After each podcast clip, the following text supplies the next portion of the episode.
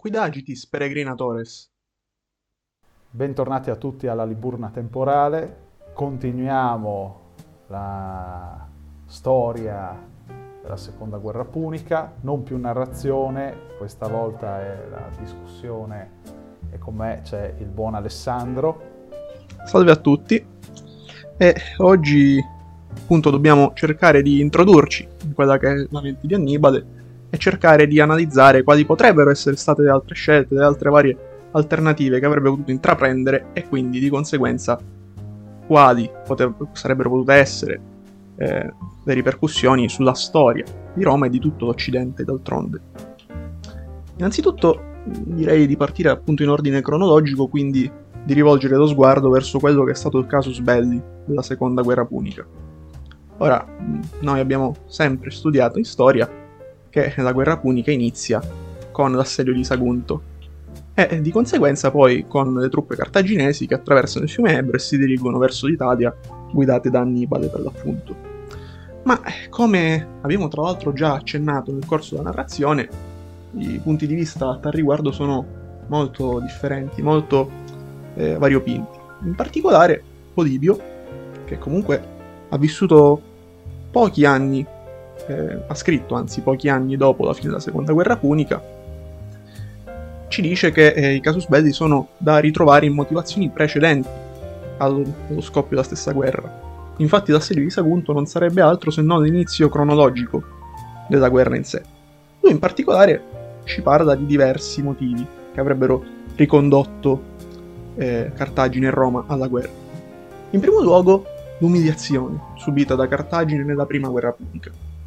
Poi il fatto che comunque Cartagine si stava riprendendo e quindi poteva avere nuove ambizioni, nuovo spirito di rivalsa nei confronti dei romani, proprio a livello di forza militare, e in, in terzo luogo eh, il fatto che Cartagine è stata ulteriormente umiliata con un abuso di potere da parte di Roma che tra le due guerre puniche ha eh, forzato la mano per prendersi ancora più territori, la Sardegna e la Corsica, oltre che un talento i talenti erano appunto unità di misura economica dell'epoca, di eh, 1200 talenti per l'appunto. E quindi Cartagine avrebbe cercato nell'assedio di Sagunto soltanto un motivo per fare una nuova guerra, ecco. Soltanto un, una nuova fiamma per ricominciare. Ma Polibio ci dice che sarebbe stato probabilmente più, eh, più vero, più accettabile un altro tipo di casus belli. E qui iniziano le nostre alternative. Infatti Polibio ci dice che se Cartagine avesse voluto effettivamente eh, vendicarsi nei confronti di Roma in una maniera più accettabile, avrebbe dovuto fare guerra per la Sardegna e per la Corsica, non certo per Sagunto. E quindi probabilmente dietro la scelta di Sagunto ci sono dei motivi particolari, dei motivi che trascendono la semplice guerra militare. E io personalmente ravviso nella scelta di Sagunto una decisione geopolitica. Infatti Sagunto si trova nell'area di influenza cartaginese, ma è alleata di Roma. Annibale evidentemente non voleva che Roma entrasse in guerra subito per difendere Sagunto, ma di fatto si viene a concretizzare quello che è il suo piano reale, cioè quello di mostrare Roma debole ai propri alleati, agli alleati di Roma. Ecco. E in tal modo lui riuscirà poi a mettere dalla sua parte sia i Galli che gli Iberi che eh, alcune popolazioni italiche addirittura. E pertanto ecco perché Annibale non ha fatto la guerra per la Sardegna e la Corsica, insomma. Ma eh, ora... No, aspetta, ti interrompo perché secondo me eh, più che a livello politico c'è da dire che eh, rispetto alla Sardegna e alla Corsica, la penisola iberica a livello economico offriva risorse minerarie eh, stiamo parlando di una regione molto più ricca. Infatti quando fu stipulato eh, il patto dove il fiume Ebro faceva da confine, serviva appunto anche per i romani per tenere comunque in parte sotto controllo la regione, cioè tra virgolette sotto controllo, più che altro per accedere più facilmente alle materie prime della zona sì, anche da questo punto di vista effettivamente c'è una motivazione al riguardo, e più che un controllo diretto da parte di Roma è una sottrazione al controllo da parte di Cartagine, perché ricordiamo che comunque Roma, a nord del fiume Ebro, non stabilirà alcuna colonia fino alla fine della seconda guerra punica, per l'appunto. Sarà un territorio appunto da, eh, dal cui evitare l'accesso a Cartagine, perché appunto Roma cercherà di fare diverse alleanze nel nord della penisola iberica. Vero che effettivamente era molto ricca a livello minerario, specialmente anche di argento, l'Iberia, ma secondo me per l'appunto questo in realtà è soltanto un motivo eh, secondario, quasi accessorio, che un, un quid pluris, ecco andiamo a dire. Io vedo più importante in quello che è il personaggio di Annibale mm, una motivazione politica, una motivazione geopolitica finalizzata allo sconfiggere Roma da un punto di vista psicologico, piuttosto che da un punto di vista pratico, perché Annibale sa di avere eh, le condizioni pratiche per poter sconfiggere Roma. Quello che gli serve è eh, circuire a livello psicologico proprio il nemico. Questo secondo me è stato uno dei momenti cruciali della guerra punica. Sì, eh, però c'è anche da dire questo. Ehm, senza la pensata del padre Amilcare e quindi la spedizione nella penisola iberica, non so quanto Cartagine potesse eh, tentare una guerra contro Roma. Sì, su questo sono indietro, per dire, eh, il caso Polibio dice il vero casus belli dovrebbe essere Sardegna e Corsica, ma non erano economicamente eh, preparati per sostenere una flotta eh, che permettesse uno scontro nel mare Mediterraneo contro la flotta romana e di conseguenza un possibile sbarco in Sardegna e Corsica. Sì, infatti questo diciamo che si era già visto ormai nella prima guerra mondiale, che Roma è nella prima guerra punica, che eh, Roma... Sì, sì, sì, eh, adesso vedremo perché, adesso vedremo perché guerra mondiale, ora lo spieghiamo. Eh, dicevo, abbiamo visto nella prima guerra punica effettivamente che già Roma aveva acquisito una certa superiorità anche a livello navale. Però appunto noi stiamo parlando di casus belli. Quindi la presa dell'Iberia da parte di Amilcar è un qualcosa di precedente che fa da eh, prima pietra miliare, diciamo, per poter arrivare poi alla guerra punica. Noi stiamo confrontando l'assedio di Sagunto e eh, un possibile attacco a Sardegna e Corsica. Ora, sicuramente Sagunto non aveva tutte queste risorse per poter consentire ad Annibale un qualcosa in più. E, appunto, quindi per questo secondo me è più preponderante la tesi secondo cui Sagunto ha soltanto una motivazione geopolitica. Già il resto dell'Iberia meridionale ce l'aveva Annibale a livello di risorse da poter sfruttare. Per questo ti dico che secondo me, da un punto di vista strategico, eh, poco importano le risorse come casus belli, ecco. Invece perché abbiamo detto guerra mondiale? Ecco, spieghiamo del lapsus anziché cancellarlo una volta tanto. Perché, perché eh, questa situazione che si viene a creare nella seconda guerra punica, cioè quella in cui i cartaginesi hanno di fatto un senso di umiliazione nei confronti dei romani che vogliono rivendicare in qualche modo, e quindi poi c'è tutta quest'altra condizione di successive umiliazioni e però allo stesso tempo una ripresa di forza, una ripresa di ambizioni da parte di Cartagine, noi la andiamo a rivedere in un altro momento storico che è molto più vicino a noi. Cioè eh, tra la prima e la seconda guerra mondiale, ecco, adesso sì che ci sta la parola mondiale, che poi tra parentesi ci poteva stare pure per le guerre puniche, visto che effettivamente venne coinvolto tutto sì, soprattutto il per la seconda guerra punica, perché esatto. entrano in campo tutte le popolazioni tutte le popolazioni della penisola iberica, entrano in gioco anche i Galli, entrano le popolazioni elleniche, entra in gioco anche la Numidia, cioè esatto. tutte le Quindi... popolazioni che sta, avevano uno sbocco nel Mar Mediterraneo hanno partecipato chi più chi meno a, alla guerra, quindi sì. Quindi, diciamo che chiudere. è una guerra mondiale del mondo conosciuto in quell'esatto momento, quindi sì, è anche... L'Apsus eh, non era così... Non era diciamo, così sbagliato, diciamo, perché andiamo a riprendere...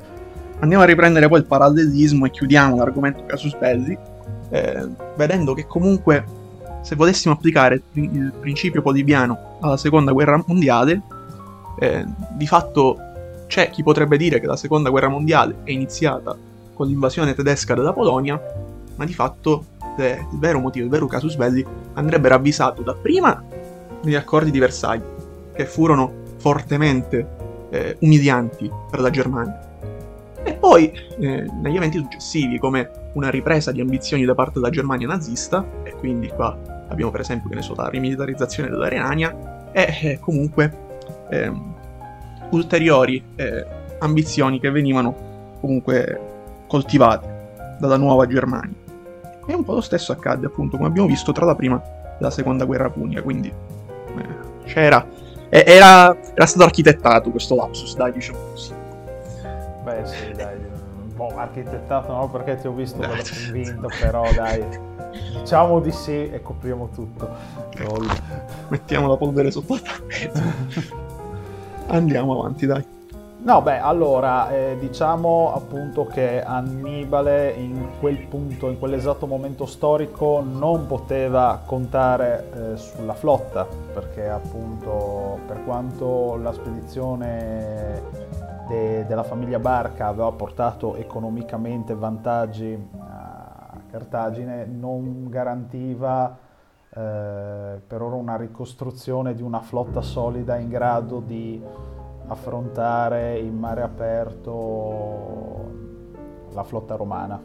Quindi... Questo si vedrà anche nella stessa seconda guerra punica, dove i romani riusciranno a vincere tutti gli scontri in mare avvenuti. Anche Sin perché, dall'inizio. Anche, però c'è da dire anche che non ce ne furono così tanti, perché no, se infatti. la prima guerra punica è, fu prevalentemente eh, navale, fatta di battaglie navali, nella seconda guerra punica qui ce ne sono, poche, ma le operazioni in mare sono per lo più di trasporto truppe esatto. e trasporto materiali. Di conseguenza c'è anche questo da tenere conto. Quindi in quel momento lì mh, per Annibale si prospetta come unica opzione il, l'attraversamento dei Pirenei. Eh, l'attraversamento della Gallia e eh, di conseguenza arrivare nella penisola italica attraverso le Alpi. Quindi aveva... diciamo che in questo modo abbiamo escluso l'alternativa che ci sarebbe potuta essere, cioè quella di un'invasione in Sicilia, che d'altronde però era quello che i romani stessi si aspettavano. Sì, sì, sì, sì, sì. Ma... Quindi una scelta un po' forzata, questa di passare per i Pirenei e poi delle Alpi. Beh, c'è da dire che eh, come anche avviene eh, successivamente mh, quando il fratello Asdrubale cerca di eh, andare da Annibale per dare una mano eh, a, in quel caso lì a proteggere i Pirenei c'è lo stesso Scipione l'Africano che per questo viene anche bacchettato da, dal Senato, però d'altronde fermare sui Pirenei è difficile perché comunque tanti sono i passi, quindi comunque quindi il passare i Pirenei era anche abbastanza facile, era un'opzione più che plausibile. Sì, possibilmente sì per quanto concerne i Pirenei. Poi infatti diciamo che l'impresa che è passata alla storia è quella delle Alpi, che sono sicuramente è, è, è quello... cime più quello appunto l'impresa, i latini dicevano la fortuna aiuta gli audaci, in questo caso è stato più che audace, forse ai limiti della follia, ma è, è lì, no? il confine è molto labile. Poi beh, provaci tu a mettere 37 elefanti sopra i passi montani delle Alpi Liguri. Sì, eh, no, ci vuole tanta, tanto coraggio e tanta follia anche. Ebbene, allora diciamo che Annibale è arrivato in maniera un po' eh, forzata, dovuta in Italia tramite le Alpi e qua abbiamo le prime battaglie, la battaglia del Ticino, quella della Trebbia e la battaglia del lago Trasimeno. Diciamo che mh, mm, qua ci sono pure poche alternative perché Annibale deve arrivare nella zona più ricca, più importante dell'Italia, cioè il centro e il sud Italia, in particolare la zona della Campania e del Lazio, sostanzialmente.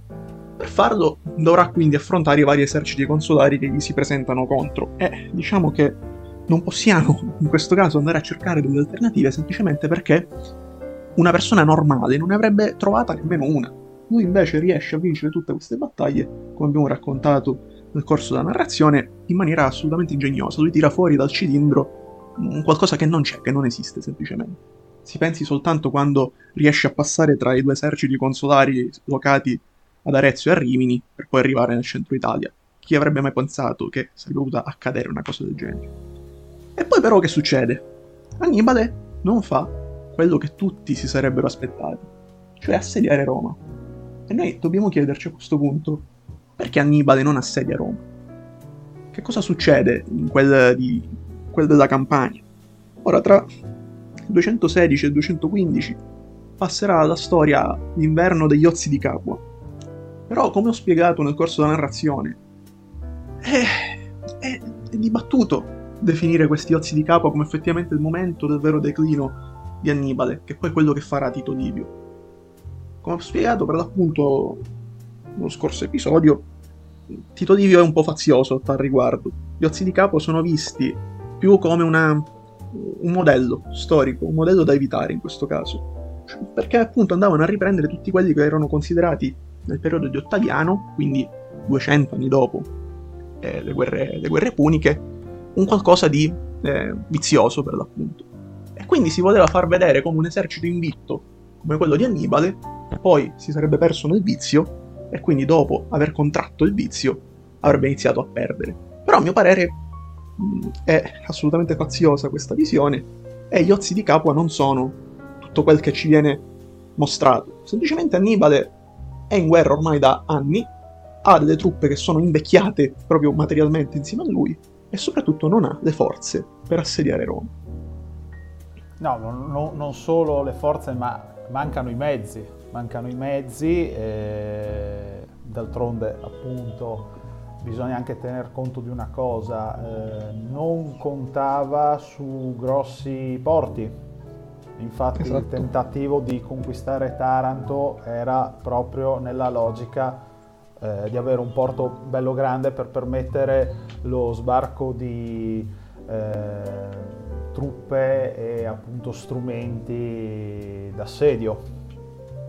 Ovviamente, come ho anche narrato, eh, non, è, non riuscì a conquistare completamente Taranto e questo può essere proprio quella sia stata la, la, diciamo, la seconda botta che ha dato proprio il declino finale all'impresa di Annibale. La prima, secondo me, non fu la sosta a Capua, ma bensì l'inizio della tattica di Quinto Fabio Massimo, che tanto criticato per via del suo temporeggiare, però si era reso conto che non c'era altro modo, non, non c'era un generale romano in grado di affrontare in campo aperto Annibale e quindi l'unica era aggredire i luogotenenti, e assediare quelle città che erano state temporaneamente eh, lasciate sguarnite da forze cartaginesi consistenti. Di conseguenza questo rosicchiare questo appunto logorare il nemico eh, ha permesso piano piano di eh, ribaltare la situazione a favore di Roma. Diciamo che un generale che avrebbe voluto fermare Annibale c'era, e suo nome era Generale Fame, in quanto lo stesso Annibale per tutta la sua permanenza in Italia ha avuto un unico chiodo fisso, quella di cercare cibo, perché d'altronde lui si era portato dietro un grande esercito e si era ridotto però parecchio nel corso della campagna, e uno dei motivi per cui Annibale secondo me non assedierà Roma, è proprio il fatto che se lui avesse provato a cingere d'assedio la città, avrebbe rischiato un controassedio, perché si trovava d'altronde tutto il resto dello scacchiere italico ancora avverso a lui. Lui non era riuscito nella sua impresa diplomatica di eh, portare i soci romani contro la, la propria, il, il, capo della propria lega, ecco. E inoltre Però... non era riuscito a, ad assediare i, i luoghi eh, più riforniti di cibo. Però c'è da dire che io chiedo scusa, non l'ho citato nel momento della narrazione, quando c'è stato il qui pro quo del, te- del tipo ok, eh, Annibale va a Taranto per conquistare, i romani vanno a prendere Capua e quindi c'è il ritorno per, dif- per difendere Capua da parte di Annibale. In questo in, questo, in questa serie di assedi contro assedi e quant'altro, a un certo punto Annibale decide di andare a campeggiare, dico campeggiare perché non c'è stato scontro sotto le mura di Roma, proprio per sfidare il potere di Roma, ma non ha fatto nient'altro. Poi in alcuni perché... scritti dicevano pure che proprio i romani per essere ancora più sfrontati eh, stavano all'interno della città vendendo proprio quei terreni che stava occupando Annibale, giusto per appunto per dire tanto non, per noi non, non, non, è un problema. Diciamo che eh, se la sosta di Capua non fosse stata una sosta, eh, comunque sarebbe cambiato poco, nel senso eh, non avendo gli strumenti non poteva assediare Roma e quindi al massimo poteva continuare il suo girovagare eh, nel eh, centro e sud Italia. Ma Dio non avrebbe più. cambiato l'esito nel momento in cui eh, Quinto Fabio Massimo metteva in, in campo la sua strategia eh, molto cauta che però ha permesso piano piano di ribaltare la situazione. Ma ti dirò di più però a riguardo perché forse ci siamo posti la domanda sbagliata e non solo noi. Cioè, la vera domanda non è se Annibale avesse assediato Roma, la vera domanda è ma Annibale voleva assediare, assediare Roma. Perché qua sinceramente io ho molti dubbi. Io credo ma... che Annibale nel suo gioco psicologico per l'appunto cercasse prevalentemente di trattare con Roma prima ancora di far cadere l'urbe. Lui era una persona razionale, sicuramente. Io non credo che lui abbia mai pensato davvero di, di far cadere l'urbe terra. Ma una cosa eh, certa è che lui provava e covava tantissimo odio verso Roma. Infatti eh, Amilcare eh, e il genero Asdrubale quando, che tra l'altro fantasia di nomi tutti, perché c'era il genero di Amilcare Barca Asdrubale, c'era il fratello di Annibale Asdrubale, quindi eh, eh, cerchiamo di tenere chiaro, Amilcare e il genero Asdrubale eh, sono stati, eh, come abbiamo anche raccontato, entrambi eh, comandanti della spedizione eh, cartaginese in, in Spagna. E ed entrambi non avevano eh, ambizioni di superare i Pirenei e di andare oltre, andare a far guerra a Roma. La loro, la loro ambizione era solo riportare ricchezza a Cartagine. Questa voglia di andare a portare la guerra anche nella penisola italica l'ha portata eh, soprattutto Annibale, eh, i suoi fratelli come a Asdrubale eh, hanno semplicemente seguito. Eh, però il risultato è stato quello che è stato. Secondo me, se avesse alla fine ottenuto eh, quel vantaggio che voleva ottenere, ovvero eh, cercando anche di portare a sé tutte quelle popolazioni italiche che erano avverse a, al potere di Roma, l'assedio eh, della città eterna sarebbe stato inevitabile. Io continuo a ritenermi contrario però a tal riguardo, perché non, non credo che sia tanto possibile riuscire a conquistare la Roma dell'epoca. Probabilmente saccheggiarla sarebbe stato ben possibile, come avvenuto sia prima che dopo. Però secondo me Annibale non aveva proprio questo desiderio, questa voglia di intraprendere un assedio a Roma, anche perché dobbiamo ricordare che lui non vedeva il suo punto forte negli assedi. Per far cadere Sagunto ci aveva messo otto mesi, insomma. E Sagunto rispetto a Roma era una città di provincia. Quindi io, ammirando la razionalità di Annibale, poca possibilità vedo nel suo anche solo tentativo pensiero di assediare Roma. Ci avrebbe provato se avesse voluto, ci avrebbe provato secondo me senza alcun dubbio.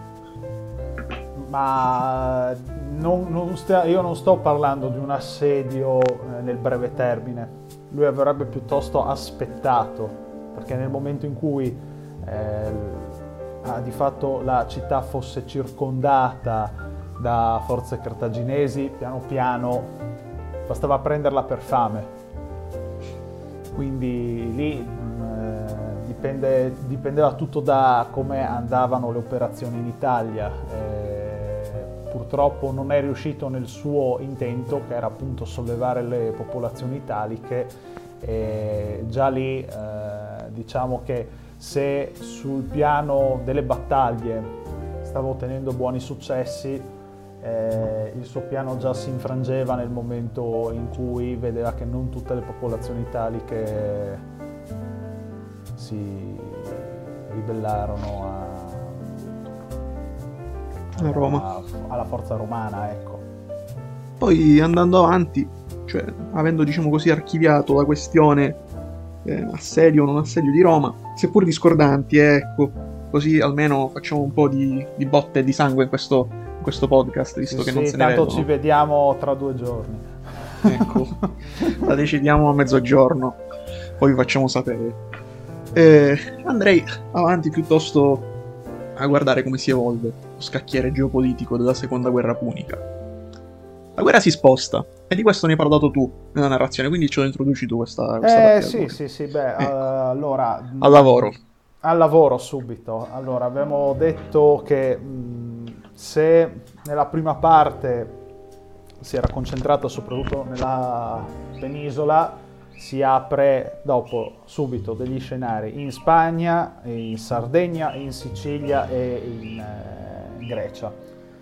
Eh, in Sardegna eh, volevano approfittare appunto della situazione, eh, peccato che gli è andata subito male, nel senso che eh, lì ecco, perché anche qui bisogna fare una piccola precisazione che l'ho anche detta, eh, il passaggio da, dalla Sardegna, della Sardegna e della Corsica da Cartagine a Roma è stato perché le popolazioni locali si erano ribellate ai cartaginesi e, e avevano chiesto aiuto a Roma e Roma è, ovviamente è intervenuta e, ha creato quindi la provincia di Sardegna e Corsica. Tra l'altro, se mi posso inserire, ma forse era un po' un vizio questo della Corsica di eh, farsi aiutare da qualcuno a battere i, i vecchi dominatori e passare all'altro. Cioè, pensiamo adesso a Cartagine e Roma, i pisani e poi genovesi e francesi.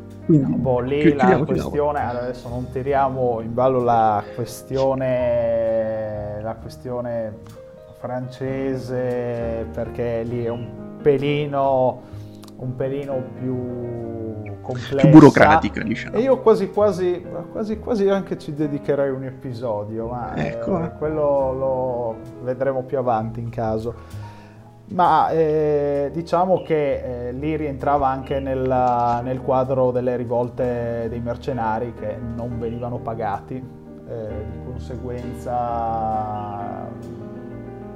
ha approfittato della situazione. E quindi cosa è successo? Tornando al contesto, che anche lì eh, durante la guerra eh, le popolazioni sarde e, co- e, corse non erano proprio anche lì contente, tant'è che hanno tentato di ribellarsi, arrivano le forze romane, sedano la rivolta eh, e subito dopo arrivano le forze cartaginesi che dovevano prendere. E quindi si sono trovati con eh, gran parte delle forze armate locali eh, sbaragliate, quei pochi che sono rimasti si sono uniti alle forze cartaginesi ma nel momento dello scontro effettivo decidono di ritirarsi eh, perché vedevano proprio la malparata e tra l'altro anche lì stiamo parlando di una spedizione che se non mi sbaglio contava tra i 10.000 e i 15.000 uomini, eh, parlo dei cartaginesi. Ecco, queste truppe sono state letteralmente buttate al vento poiché appunto sono state inseguite le navi che trasportavano le truppe affondate non tanto lontano dalla Sardegna. Era un'operazione eh, da tentare? Mm, sì e no, perché secondo me, mm, eh, considerando come andando, come stava andando eh, in Italia, quei 10.000, tra questi, questo numero tra i 10.000 e i 15.000 avrebbero fatto comunque, non dico che avrebbero cambiato, ma avrebbero aiutato eh, di sicuro Annibale.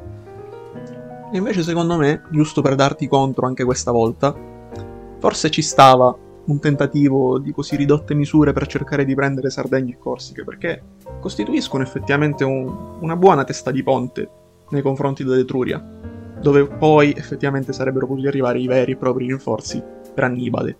Quindi io non, non ci vedo tanto un motivo fine a se stesso, quello di riprendersi da Sardegna da Corsica per sfruttare il momento propizio. Ma voglio, io ti dico, voglio cercare. Io ti dico che secondo me comunque non sarebbe servito, anzi eh, l'unica cosa che potevano fare l'Etruria, l'attacco dell'Etruria sarebbe stato un suicidio perché è sempre stato in tutto il corso della guerra la regione che ha dato più uomini alla causa romana e quindi eh, non avevano problemi. E poi soprattutto data la vicinanza difenderla sarebbe stato un gioco da ragazzi. Al massimo sarebbe stato d'aiuto per quelle operazioni che eh, forse non ho citato eh, nella narrazione perché dopo, mh, dopo mh, la morte del, di Asdrubale eh, parlo stavolta del fratello di Annibale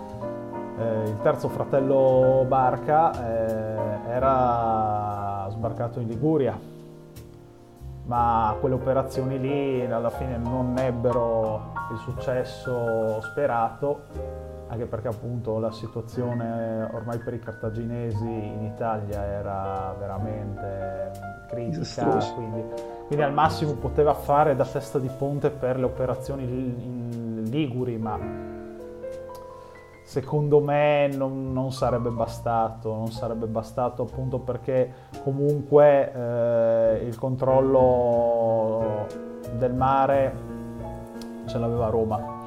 Quindi nel momento in cui, eh, nel momento in cui veniva anche il passaggio, mettiamo anche caso che il, l'operazione di conquista di Sardegna e Corsica fosse stato un successo, si sarebbe comunque trovato in, un attimo accerchiata a livello navale.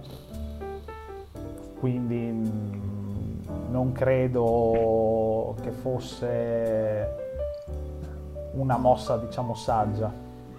Saggia però è stata la mossa di alleanza eh, con Filippo V di Macedonia che poi però Filippo V Macedone è diventato un'isola alla fine perché si è ritrovato pure lui eh, ma lì perché, perché i, romani, i romani sono stati furbi e tra l'altro sì hanno militarmente partecipato anche loro perché comunque eh, avevano cercato subito di contenerlo ma quando hanno visto che la situazione eh, soprattutto data, dato il sostegno della Lega Etolica, la situazione era di nuovo diciamo calma per i romani, di conseguenza sì, la pace è stata firmata nel 204 o 205, adesso non ricordo precisamente, però per loro già nel 210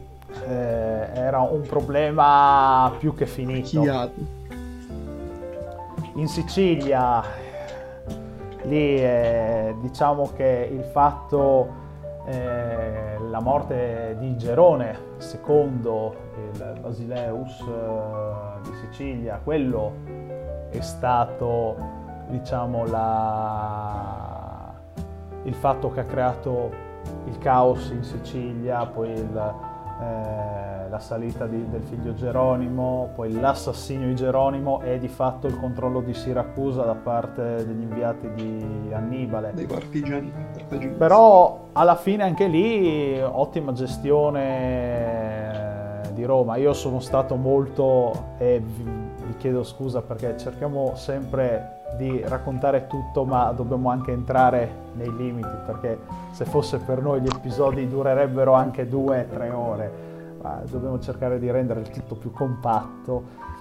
E le operazioni hanno saputo i romani utilizzare bene gli uomini senza sguarnirsi eh, nella terraferma e, e quindi riuscire a risolvere, a districare quell'operazione, tant'è che si è passati da un, un parziale controllo cartaginese perché eh, ci, sono, ci, furono tutte le ribellioni delle varie città, eh, quindi Roma aveva perso bene o male gran parte del controllo, però eh, subito si è ha, fatto, ha diviso di fatto eh, la Sicilia in tre zone perché ha preso il controllo completo della zona centrale dopo aver sedato la rivolta a Enna. E, e poi piano piano è anche il, l'assedio di Siracusa che stava diventando una chimera alla fine è, è riuscito. Anche grazie e... agli sforzi di un genio come Archimede che come si ricorderai nei esempi che ormai sembrano più leggenda che in realtà con la lente andava eh, a utilizzare il potere del sole per, per incendiare. Però, il, il giorno della conquista di eh Siracusa beh, eh, è morto. Eh, beh, quindi... arriva per tutti. Cioè, quindi... Mentre sulla penisola iberica, se all'inizio eh, ci fu il vantaggio delle rivolte in Umidia, dopo i fratelli Scipione, padre e zio dell'africano, eh, l'errore, l'ho detto anche, l'errore è stato invece di, difender, di, di difendere magari sul fiume Ebro, di andare avanti contro le forze soverchianti di Asdrubale, tra l'altro dividendo anche le forze, infatti la, battaglia del Betis superiore penso che sia stato l'unico errore ed è costato caro dei fratelli Scipione che in Spagna avevano il controllo non, non, cioè controllo, non dico controllo di tutta la penisola, avevano il controllo della situazione, mentre in Italia eh, si basavano tantissimo sui movimenti di Annibale, no? Quindi eh, Annibale abbandonava la zona. Diciamo. Cosa? Diciamo che in Italia era più un inseguimento da parte dei romani nei confronti di Annibale. Invece in Spagna effettivamente si poteva eh, mantenere il controllo della situazione attuale, lo status quo, diciamo, perché la potenza militare e due bravi generali c'erano, ma come hai detto tu, forse fu un errore quello di avventurarsi oltre il fiume Ebro, anche perché, come ci ricordiamo, le popolazioni dell'Iberia non supportavano più Roma, non avevano più la minima fiducia in Roma dopo appunto quanto era accaduto a Sagunto. Sagunto si era fidata e Roma le aveva voltato le spalle. Ma più che superare il fiume Ebro, il fatto è che, mh, mm, allora, in quel momento, allora, quando ci fu la rivolta in Numidia e Asdrubale fu richiamato dal senato cartaginese per sedare la rivolta, i due scipioni erano già oltre il fiume Ebro. E, e in quel momento lì eh, la mancanza, è vero, eh, non avevano abbastanza truppe per conquistare tutta la penisola però avevano abbastanza truppe per avere quel controllo eh, che andava bene, tant'è che eh, fu in quel momento in cui mh, Roma eh, iniziò a reclutare mercenari. Infatti nella battaglia del Betis superiore eh, tra le forze romane, tra le file romane c'erano anche eh, mercenari iberici. Eh, il fatto è questo, l'errore i due scipioni, eh, quando eh, Sdrubale tornò dalla Numidia, sapevano della forza superiore e nonostante questo eh, decisero di andare a testa bassa ad affrontarlo quando, in, secondo me, secondo il mio modesto parere, una ritirata sull'Ebro o anche una ritirata sui Pirenei, qualora eh, la difesa dell'Ebro risultasse impossibile, era una mossa più intelligente, perché comunque il controllo totale della regione, come hai anche detto tu, perché nonostante c'era questa sorta di, ripeto, chiedo scusa per la ripetizione della parola controllo, comunque c'era diffidenza nei romani, di conseguenza non potevano in alcun modo eh, tenere proprio col pugno di ferro i territori sotto l'influenza romana. Sì, certo. questo sì, poi su, su, una possibile difesa sui Pirenei in realtà non sono tanto favorevole perché comunque mi pare difficile immaginare una guerra di quelle, una battaglia di quelle proporzioni su terreni angusti come quelli cioè diciamo che magari nella prima guerra mondiale ecco, sono più indicati rispetto alla seconda guerra punica eh, i conflitti allora devi considerare che si sarebbero combattuti gli scontri sui passi. Eh, io la immagino più alla mh, battaglia delle Termopili, quindi costretti ad andare in, uh, nei vari passi che non permettevano grossi, grossi schieramenti in linea. Eh, credo che la, la disciplina dei soldati romani avrebbe trionfato senza alcun dubbio probabilmente se, se, il passo fosse stato, diciamo, come le Termopili forzato, quello soltanto da là si può passare, sarei stato d'accordo. Però no, non, è, che, non, non c'era un unico passo. E secondo appunto, me questo, per questo sono scettico. Visto, visto che eh, comunque avevano, gli scipioni comunque avevano a disposizione un buon numero di uomini di distribuirlo lungo i vari passi.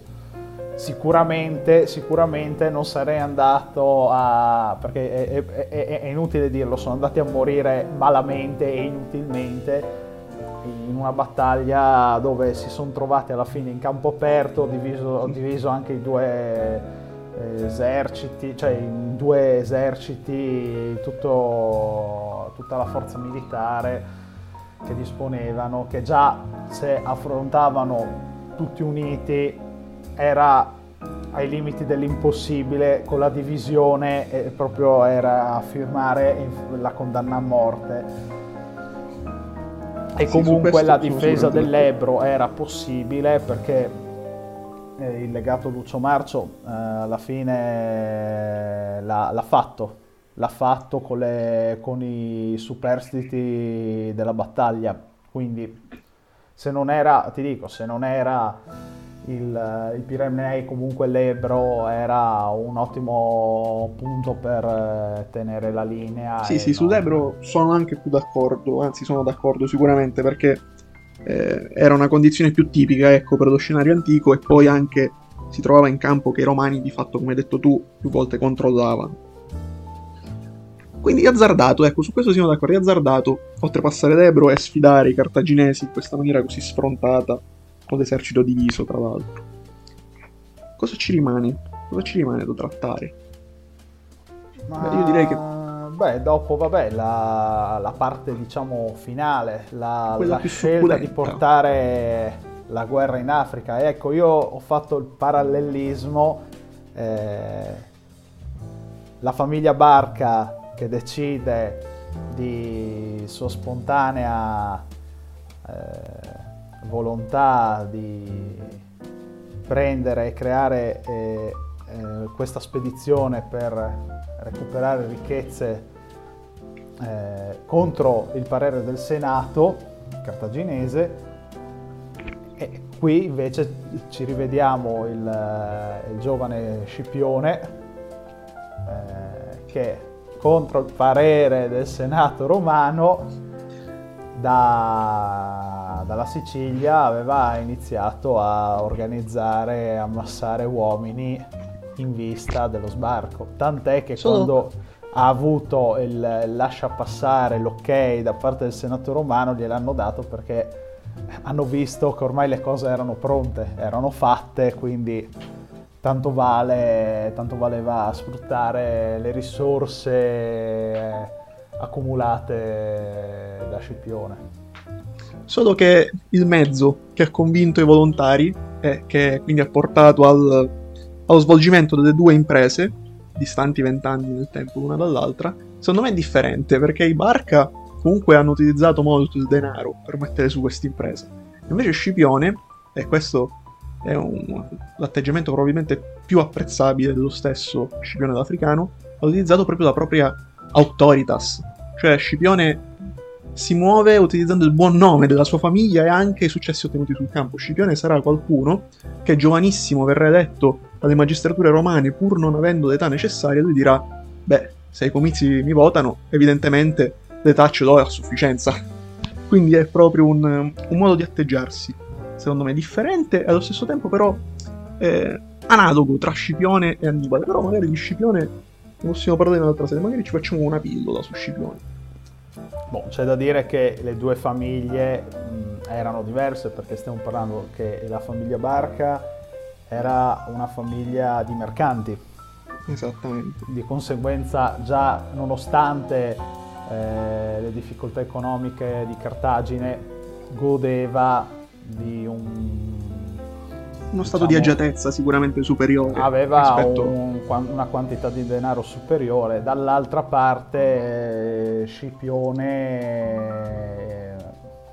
Famiglia aveva, aristocratica. Aveva, aveva, comunque anche dato prova perché adesso noi abbiamo eh, diciamo sorvolato le vicende in Spagna, eh, ma perché alla fine... Mh, mm, eh, la gran parte della vittoria in Spagna da parte di Scipione è il fatto che eh, Asdrubale eh, riuscì a, a, superare la difesa dei Pirenei messa in atto da Publio e, e quindi riuscì ad arrivare in, Italia e la mancanza di quegli uomini lì ha permesso di fatto la vittoria romana in Spagna. Sì, anche al seguito del padre, anche in Italia lui fu presente, diciamo, a livello militare. Tant'è vero che salvò la vita al padre proprio nella battaglia del Ticino. Quindi, cioè, stiamo parlando comunque di un, uh, di un uomo che ha, aveva dato prova a livello militare di saperci fare, ha difeso comunque, eh, cioè ha tenuto su il buon nome della famiglia Scipione di conseguenza era degno di fiducia. Diciamo che anche i tempi hanno agevolato tutto ciò, perché a Roma iniziavano a scarseggiare i grandi uomini non tanto per una questione di requisiti non rispettati, ecco, ma proprio a livello aritmetico, a livello ru- numerico veniva sì, a mancare. È, è che anche lì eh, dovevano, eh, dovevano fare qualcosa, tant'è che quello che si contrapponeva all'idea di Scipione inizialmente in Senato era proprio lo stesso Quinto Fabio Massimo con il figlio, eh, che continuava questa idea molto più cauta, eh, una linea appunto più morbida e la sua idea era eh, sostanzialmente cercare di porre fine alla guerra in Italia e chiuderla lì eh, Invece Scipione è stato più furbo perché eh, ha detto se io sbarco in Africa saranno e vado a minacciare direttamente la capitale, eh, Annibale deve levare le tende da, da quello che ormai era diventato anche il suo quartier generale, ovvero il Bruzio eh, anche lì eh, la fortuna aiuta gli audaci, cioè aiuta gli audaci nel senso che alla fine è riuscito a far cambiare eh, idea al Senato e a portare la guerra in Africa. Eh, lì audace poco perché dalla Sicilia in un attimo si arriva nella zona di Cartagine. Poi vabbè, la, l'aiuto anche perché nel frattempo è uno degli alleati storici che ha permesso anche la vittoria nel Betis superiore, ovvero Massinissa, aveva cambiato bandiera, quindi non più a sostegno di Cartagine ma a sostegno di Roma. È proprio l'arrivo di Massinissa che permette anche quella, quel numero superiore di cavalieri nella battaglia di Zama, che secondo me diventa fondamentale. Anche perché i cavalieri erano stati l'arma vincente di Annibale fino a quel momento. E quando la cavalleria numidica di fatto passa a Roma, cambiano anche le sorti della guerra.